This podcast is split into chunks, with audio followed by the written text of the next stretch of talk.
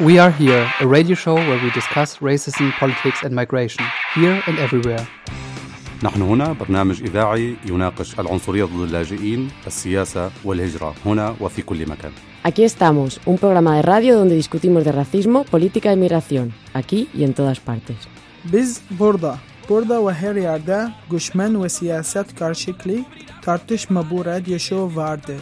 أبزعلنا عن مطايقنا راديو بزعب على تنت أنصار سدة النت بوليتيكا أبزع أبدهون بوتا. Wir sind da ist eine Radiosendung, wo über Rassismus, Politik und Migration hier und überall diskutiert wird. Мы здесь. Радиошоу, в котором мы обсуждаем расизм, политику и миграцию здесь и повсюду.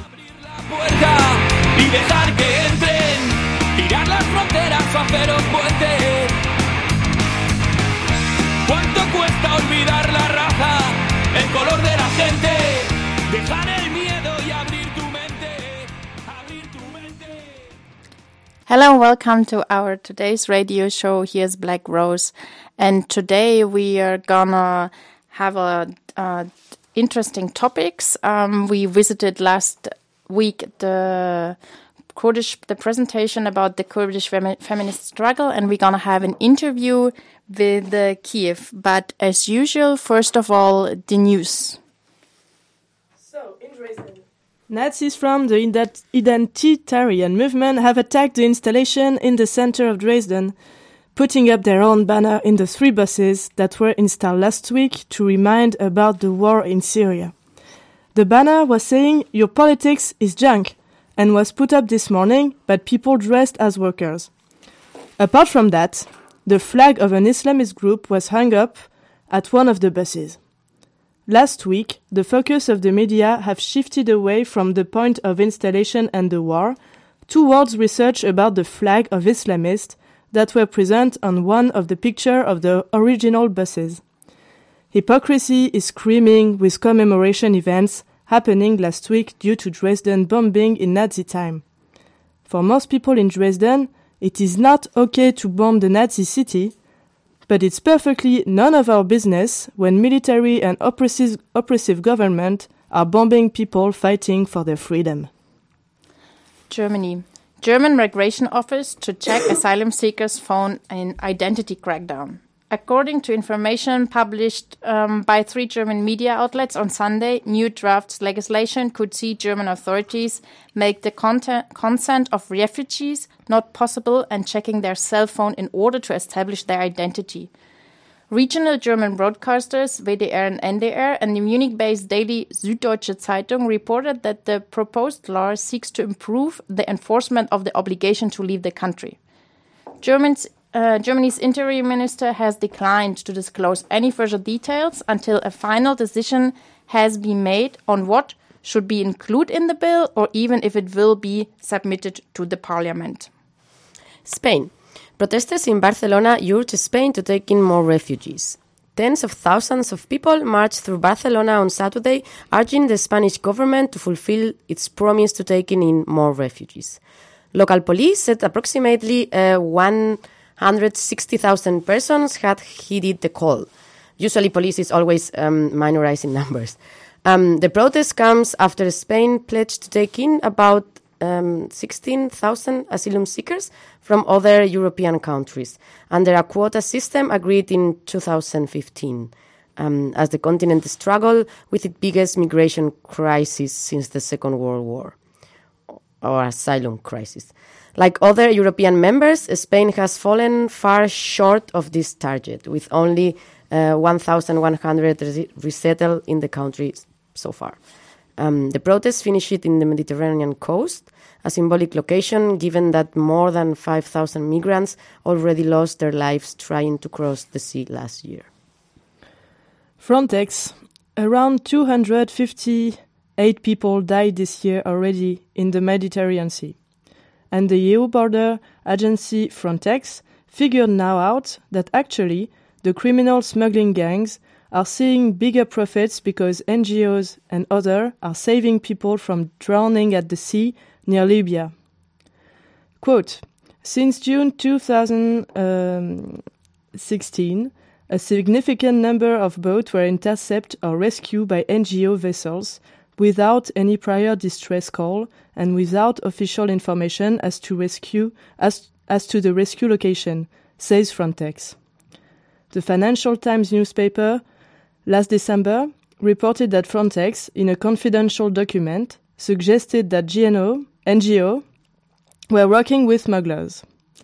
It says search and rescue SAR operation help criminals achieve their objective at minimum cost, strengthen their business model by increasing the chances of success. So basically, Frontex is telling us that NGOs and other rescue missions are creating smugglers' possibility and actually suggest to let people drown as a political strategy.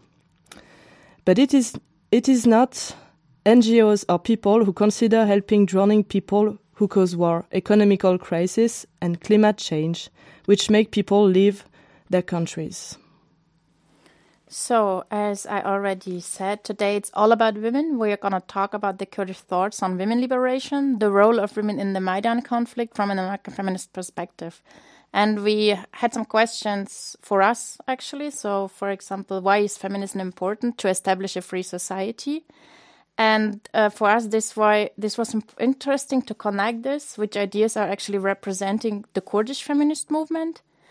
And then we were also thinking about which different approaches are actually there towards feminism. And yeah, so we actually came up with the idea to have an interview with an anarcho-feminist from Ukraine to ask how is the situation of the women during the uprising and after the war in Ukraine, in general in the East, and yeah, what else is actually going on there. But before we go to that, we will have our first song, which is from Les Bulpes. They are the first successful female punk group from Bilbao, from Spain. They formed in the summer of 1980, and their popularity rose after appearing in an state television show called Caja de Ritmos, Rhythm Box, in 1983. The music TV show was broadcast before the watershed. Les Bulpes played their single, Me gusta ser una zorra, I love being a slut, causing such an uproar that the show's director resigned from his post, and the show was cancelled.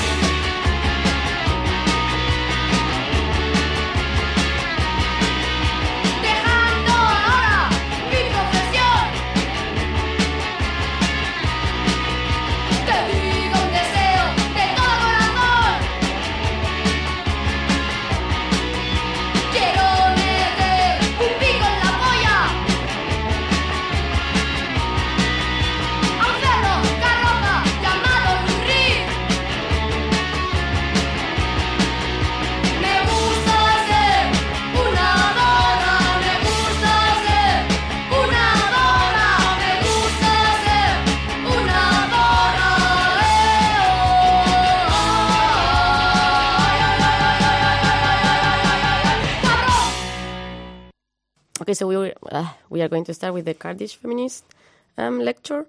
In February and March, the Rogen Film and Kurdi, the Kurdish Movie Days, will take place in Dresden.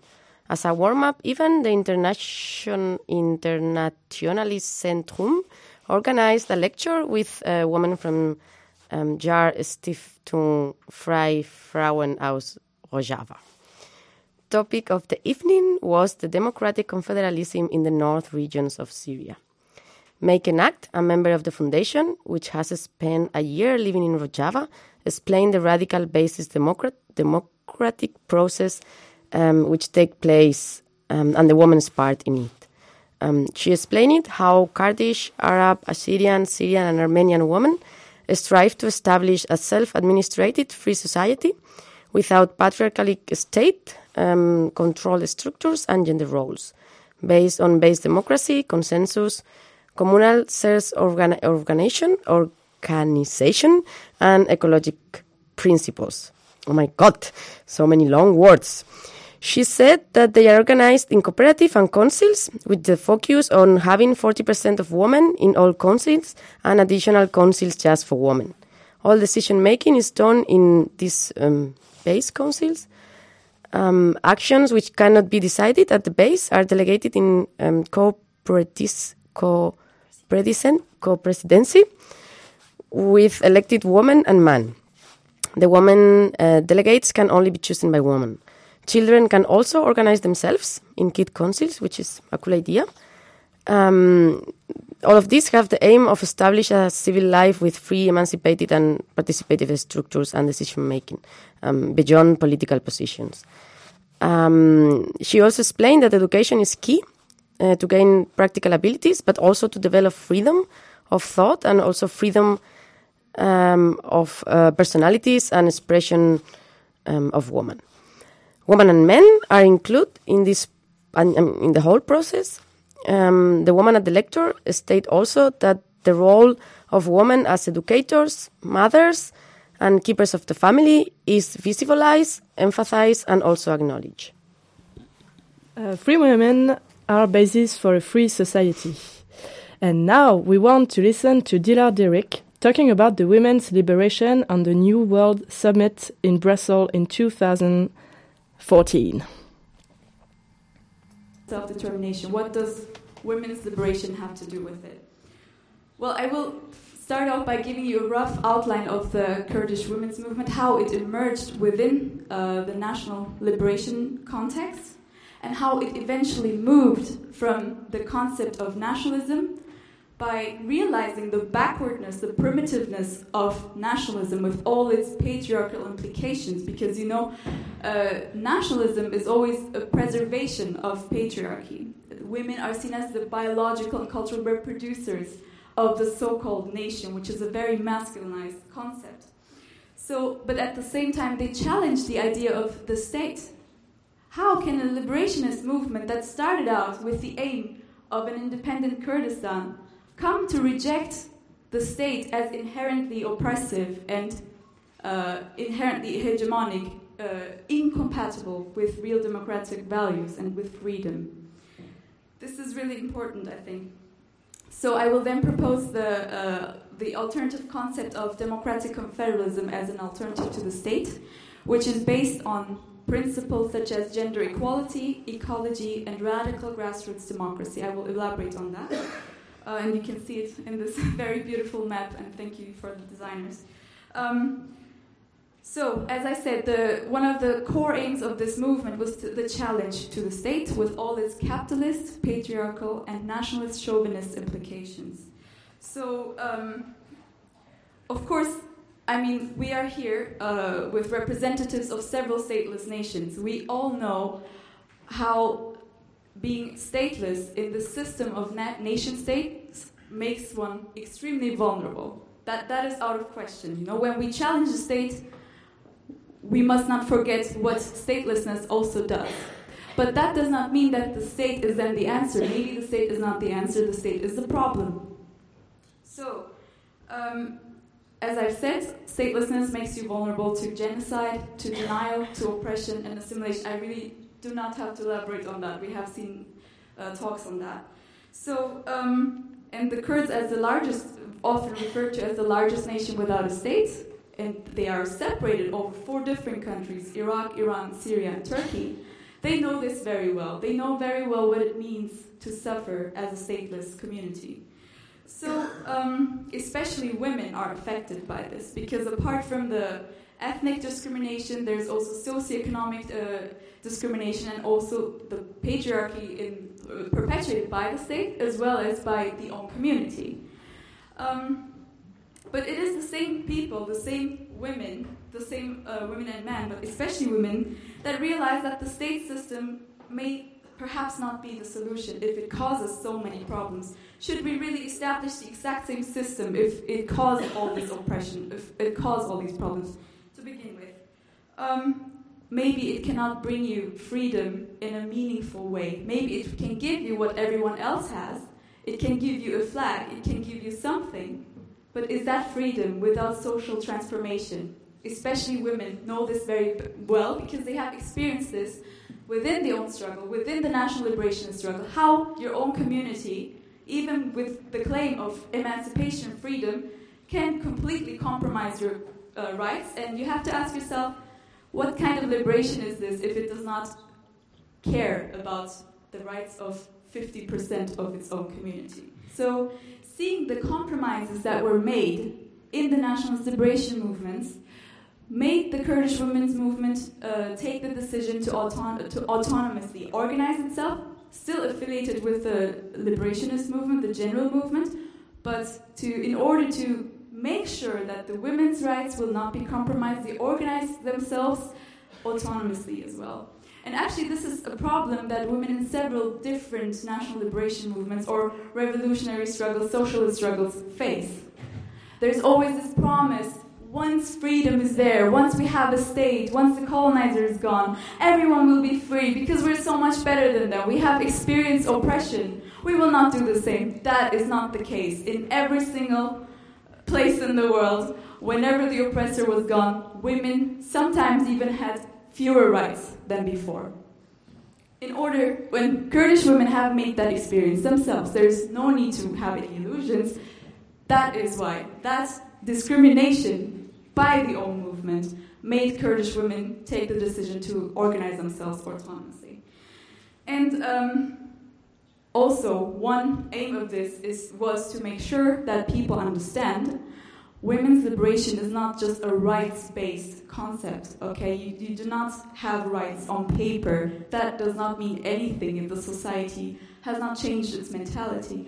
And in order to change society's mentality, you cannot put the burden of women's liberation just on women. Women, form your own communities and then get your rights. No. Women's liberation is a core principle for a real understanding of democracy and freedom. So we have seen some talks here as well that address women's issues only. So that was Dilar Dirik. She is a Kurdish activist and a PhD candidate in the Sociology Department of the University of Cambridge. Her work examines the role of the woman's struggle in articulating and building freedom in the Kurdistan. She regularly writes on the Kurdish freedom movement for several international media. And here is a part of her article on solidarity. The Kurdish freedom movement utilize criticism and self-criticism as a productive and ethical mechanism to improve oneself, the other, and the group. Criticizing another means also being able to criticize oneself. Criticism is not meant to harm others, but it is fundamentally based on empathy, honesty, and problem-solving. Solidarity work certainly does not immunize anyone from criticism. On the contrary, it requires it. It even fundamentally relies on it in order to be ethical. Solidarity is not a charity undertaking, but an horizontal, multidimensional, educational, and multidirectional process that contributes to the emancipation of everyone involved. Solidarity means to be on an eye-to-eye level with one another, to stand shoulder to shoulder. It means to share skills, experience, knowledge and ideas without perpetuating relations based on power. The difference between charity and solidarity is that one calls you inspiring and wants to teach you, while the other calls you comrade and wants to learn. To tackle these issues, it is not enough for every individual to just self-reflect. We actually need a new solidarity paradigm within which we systematically challenge appropriation and power abuse and secure mechanism of mutual education and perspective exchange. Well, if you are further interested in the Kurdish revolution and Kurdish women's struggle, you can visit to the Kurdish Movie Days in Dresden from 1 to 3 March. You can access more information on www.kurdischefilmtage-dresden.de. Okay, and now we have a next song. This song is from Lankinghop, a female rapper from Belarus, and this song is about freedom.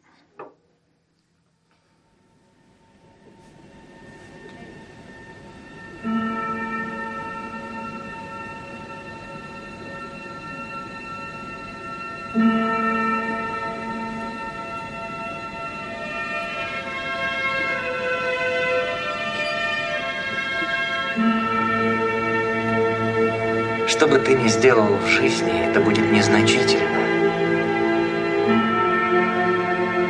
Но очень важно, чтобы ты это сделал. Потому что больше этого не сделает никто.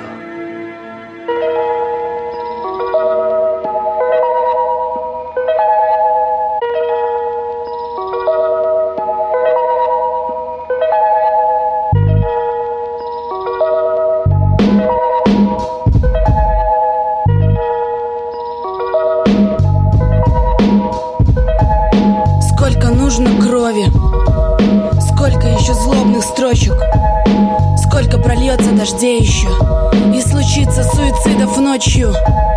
Кому еще надо накостылять? Сколько сделать абортов? Кого еще съест бытовуха? Сколько сгорит на работе? Как много людей еще завянет в браке и сдохнется под капотом? Сколько требуется гражданских войн и государственных переворотов, чтоб, наконец, разобраться в себе и постараться понять, что каждому на земле до безумия нужно просто свободно дышать. Сколько времени потребуется, когда мне кричать «караул»? Сколько не доживет до пенсии, сорвав глотку за очередной отгул? Почему я ору? Почему не сплю? И хочется что-то выдумать. Безумству предела нет, я иду по кривой дорожке безумия. Мне страшно представить, сколько еще времени, жертв, кровопролития случится до тех пор, пока не поймем, каково это, когда свободно дышится. Неужели моей мечтой всегда было заниматься подсчетами? Мне хотелось подпрыгивать в небеса, со звезды на звезду и пешочком по морю. Только вот я одна, кто-то выдал мечты, я сижу тут и что-то выдумываю. Мне теперь тяжело рассмотреть красоту за пустыми суровыми буднями, за неравенством, бедностью, пулями. Я твержу, обезумев, твержу одно: заведенные люди чураются. Нам так нужно узнать, каково это просто свободно дышать, не оправдываясь, просто свободно дышать, не оглядываясь. Сколько нужно крови? Сколько еще злобных строчек? Сколько прольется дождей еще? И случится суицидов ночью? Кому еще надо накостылять? Сколько сделать абортов? Кого еще съест бытовуха? Сколько сгорит на работе? Чтоб, наконец, разобраться в себе и постараться понять, что каждому на земле до безумия нужно просто свободно дышать.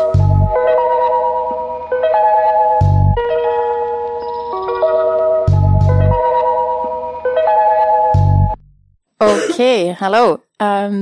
We got our connection to Ukraine. Yeah, nice to have you here, first of all, today for our radio show. We really just directly jump in the topic. We just had a report of the Kurdish women's struggle, and we were wondering how or which role actually women were playing in the Maidan uprising in 2014 in Ukraine. Women did do different stuff on the square, and they were present in all the possible activities we had, from cooking and cleaning to taking part in discussions and really fighting. But in media, it was mostly present that women are active in work around revolutionaries, around men revolutionaries. So it was mostly about cleaning, cooking, giving medical support. But also we had a woman 100. 100 was the way the square was organized, and it was I think it was even 2 100s, I'm not sure.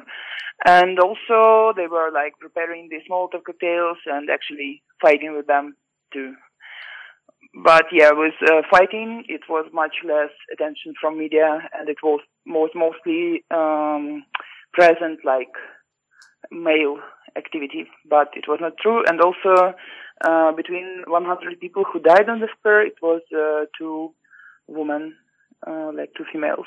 I didn't know that, actually. I was not aware of that. 2 out of them were actually women. And the pictures you could see in the media was this really fashionable women with high heels and fur coats who were preparing Molotov cocktails. But in general, women were not really so present, actually. Huh.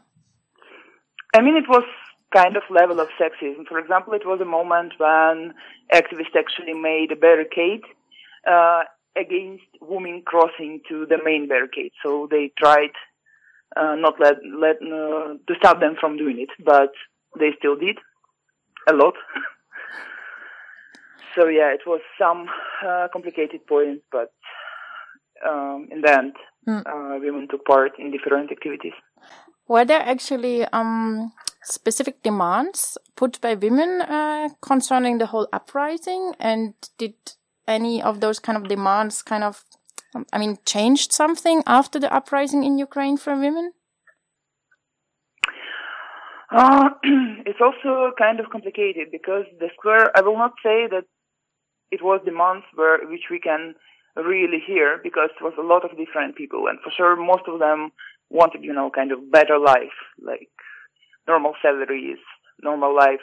But it was a huge influence from main people on the scene, who tried to influence all what was going on, and a lot of this glory to Ukraine and glory to heroes. And I don't think that demands were heard. And also I think we have a problem because we don't really have here culture of protest. So for people it's complicated in general to put their demands on the list. So I think they mostly think if they are out, if they're on the streets, so it's clear that they want this better life. But I will not say that, at least in media or on the square loudly, it was presented any kind of gender question. And what is actually, somehow I ask you about the situation after the war, but it seems that the whole conflict is actually not over yet? Yeah, it's no after the war, because the war is actually going on. Sometimes, some months it's less, and then it's worse, and now it's moment when it's a bit worse, or it was a bit worse, week ago, and now it's not clear, but yeah, they still shooting. It's, every day the news around it, and some days it's, dead people. Also from civils in the region, now in the media, the most present place is Avdiivka, the small city on Donbass. And also now it's started with this, blockade. So it's some activists who are blocking the railways which transporting goods, mostly coal.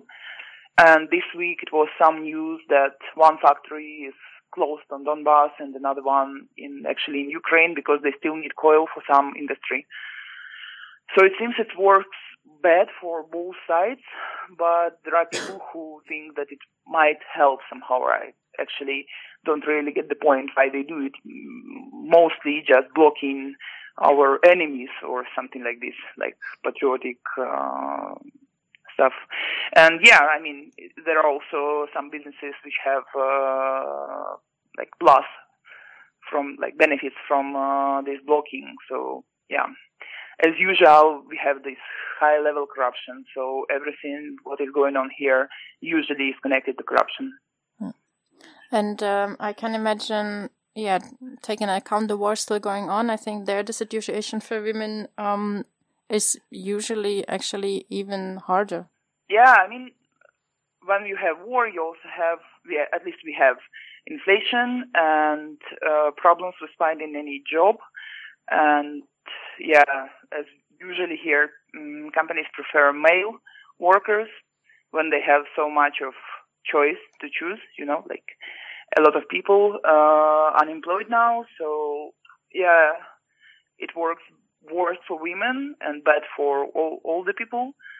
But I think in even worse situation, there are people who moved from Donbass, because there are also this like level of discrimination, like advertisements in these newspapers, like we are looking for a worker, please people from Donbass don't disturb, and the same with renting flats. It's possible that you are coming and then they see that you have this Donbass registration, so you cannot find the place to live also, it's much more difficult. And then it works the way that these women from Donbass, they have both. So they have discrimination as females and they also have discrimination as Donbass citizens. Okay, this is interesting. So, yeah, there's this kind of general kind of discrimination towards people from the region now in other places of Ukraine, yeah? Yeah, I mean, it's also created by media a bit and a lot of these stereotypes, which is actually interesting because, you know, these people look like we do and they speak like we do. And usually the discrimination is built on differences. And here they're building it just from nothing, like just the registration in the region. But yeah, it's present now. Okay. And but directly in the war, there women were not only involved in the Maidan, no? There were also women fighting directly in the east part of Ukraine, huh? Sure. First of all, there are a lot of like female medicine and like bureaucratic workers, but we also have women who fight.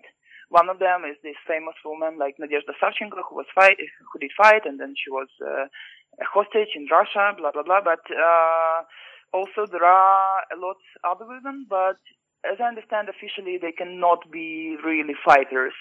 So they register these women as mostly as administrative workers, like counters. Because women are not officially in the army in Ukraine. Officially, they don't fight. I mean, they are in the army. If you work as a counter or as a medicine, it's part of the army. It just don't put it the way that you are really fighting as a soldier. Okay. Before we continue our talk in a more different direction, we're gonna play one more song. And this is Bikini Kill with the song Rebel Girl. They are the pioneers of the Riot Girl movement. So you can have some music, we can have some music, and then we hear each other back in 2 minutes and 37 seconds. Mm-hmm. Good.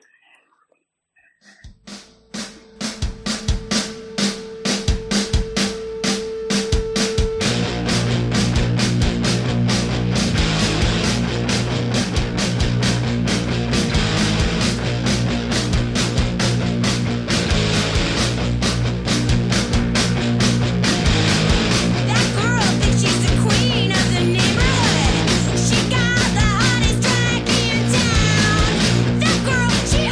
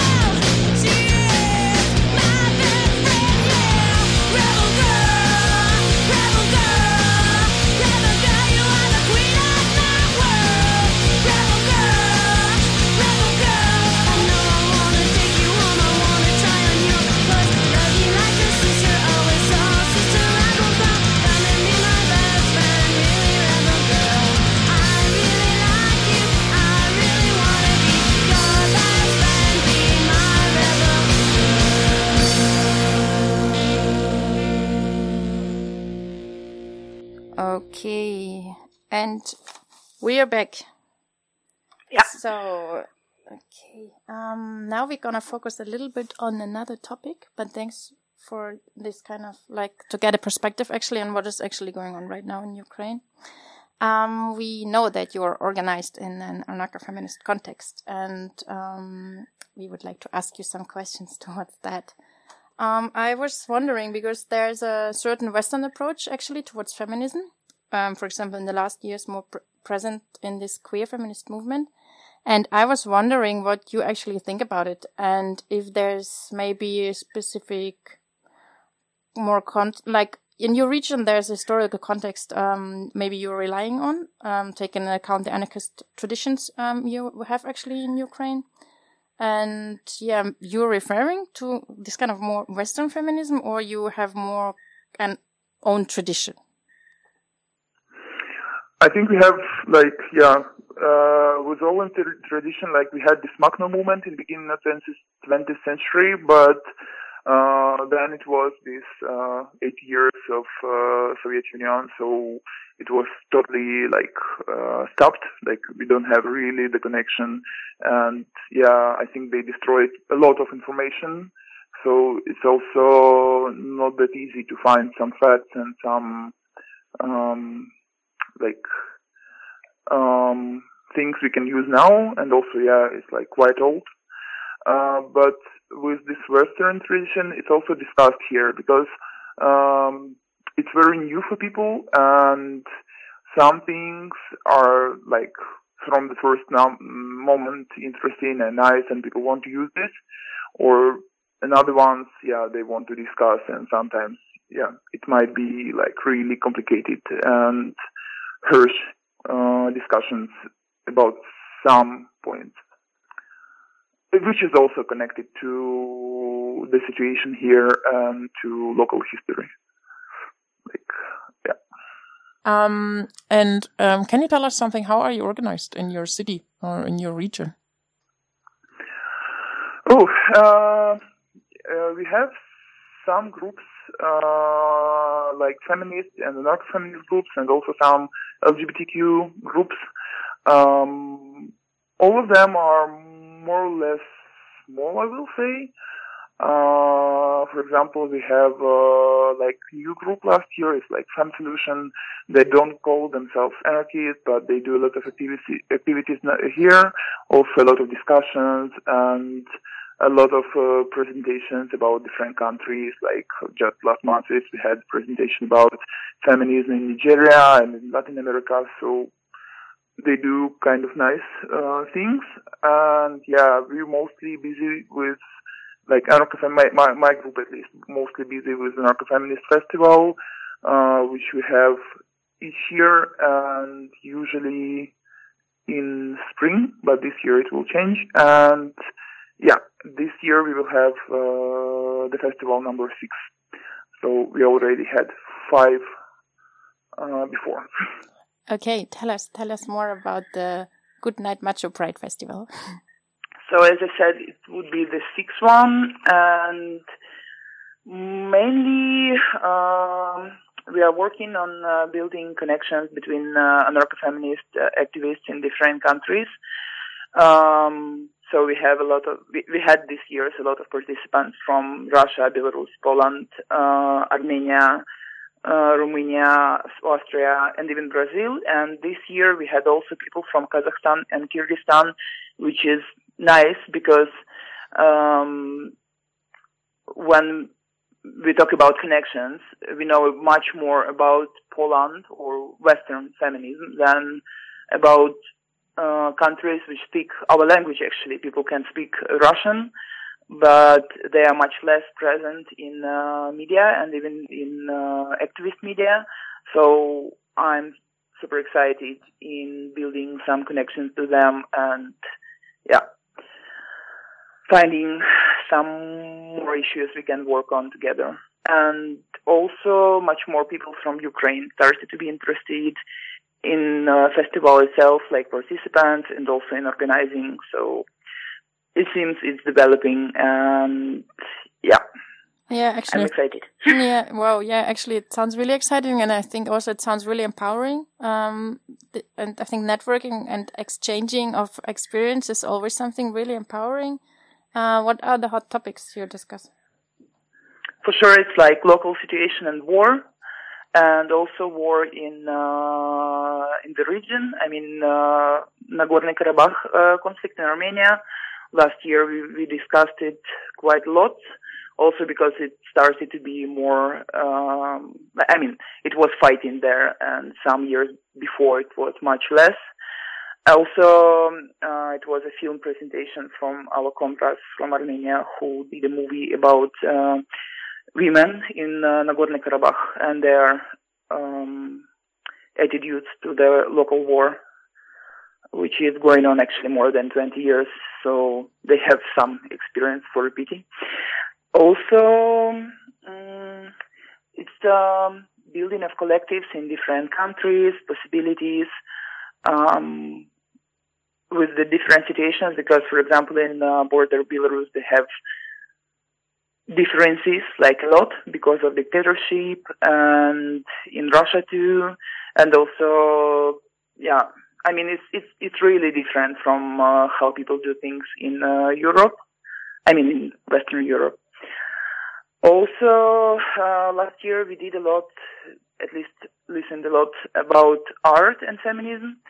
And there are people who are interested in the projects here because we don't have that much of these kind of activities like performances and stuff. Also, last year it was with the Black protest in Poland because, you know, I think you did hear about this ban of abortions, yeah. And they tried last year to make it even worse, but it didn't work because of this huge protest Poland had. Mm-hmm.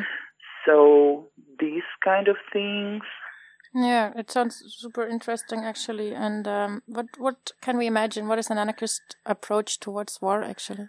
I mean, yes, there are so many countries you described who were involved in crisis situation or war situation.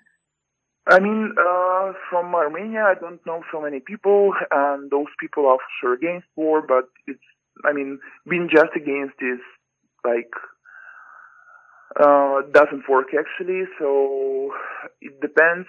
In Ukraine, it's kind of split now, because there are some anarchists who became, much more nationalist, and we have even, these groups which are kind of in the middle who support Ukrainian army.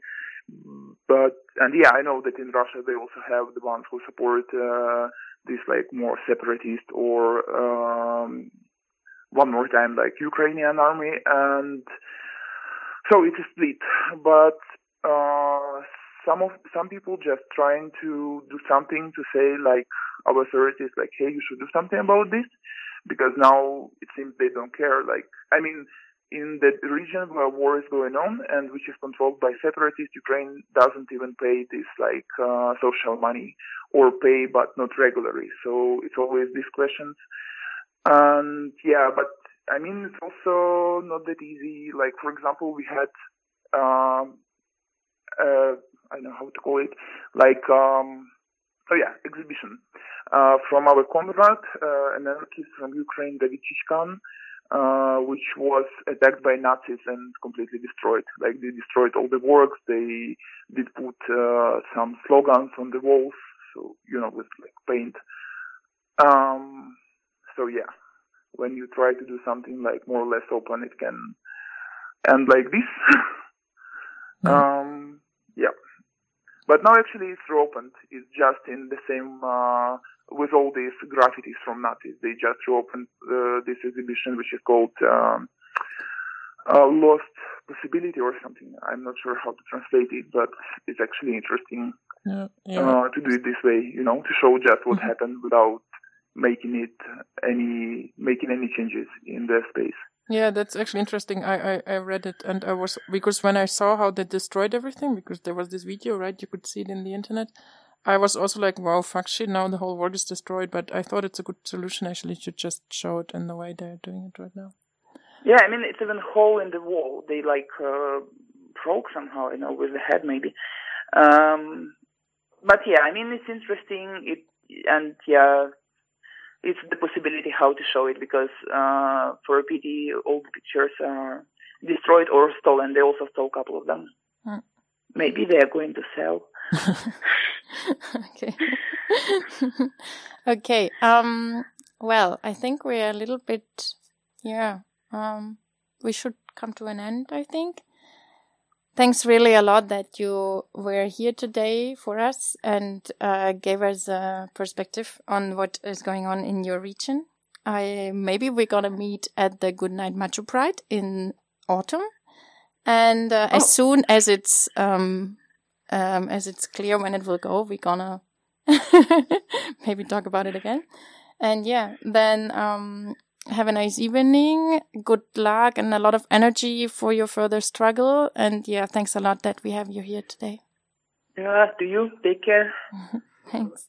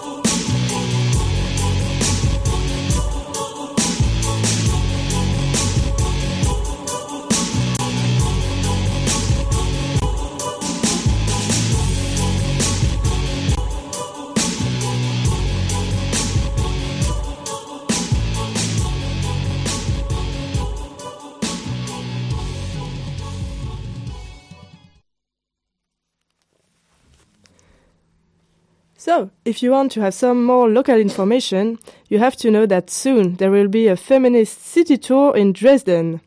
The idea comes from the post-colonial city tour, so basically people are going to lead around Dresden and talk about the meaning of special places regarding feminism. It starts on the 11th of April at 3 p.m., and so I'm going to read the presentation. Feministory, a walking tour through Dresden with a feminist perspective. What we do. Where did lesbians meet in the GDR? What's the link between Pegida and unshaved armpits? And exactly who does the dishes in the Neustadt? Feminist event personalities and story remain still unseen and unheard of in Dresden. Together, we want to reveal and discover feminist topics during our tour through the city. We invite you to have a purple view on Dresden with us. So, that was all with our show. We are here and we are Black Rose, and now we are gonna listen to another song to say goodbye. Goodbye!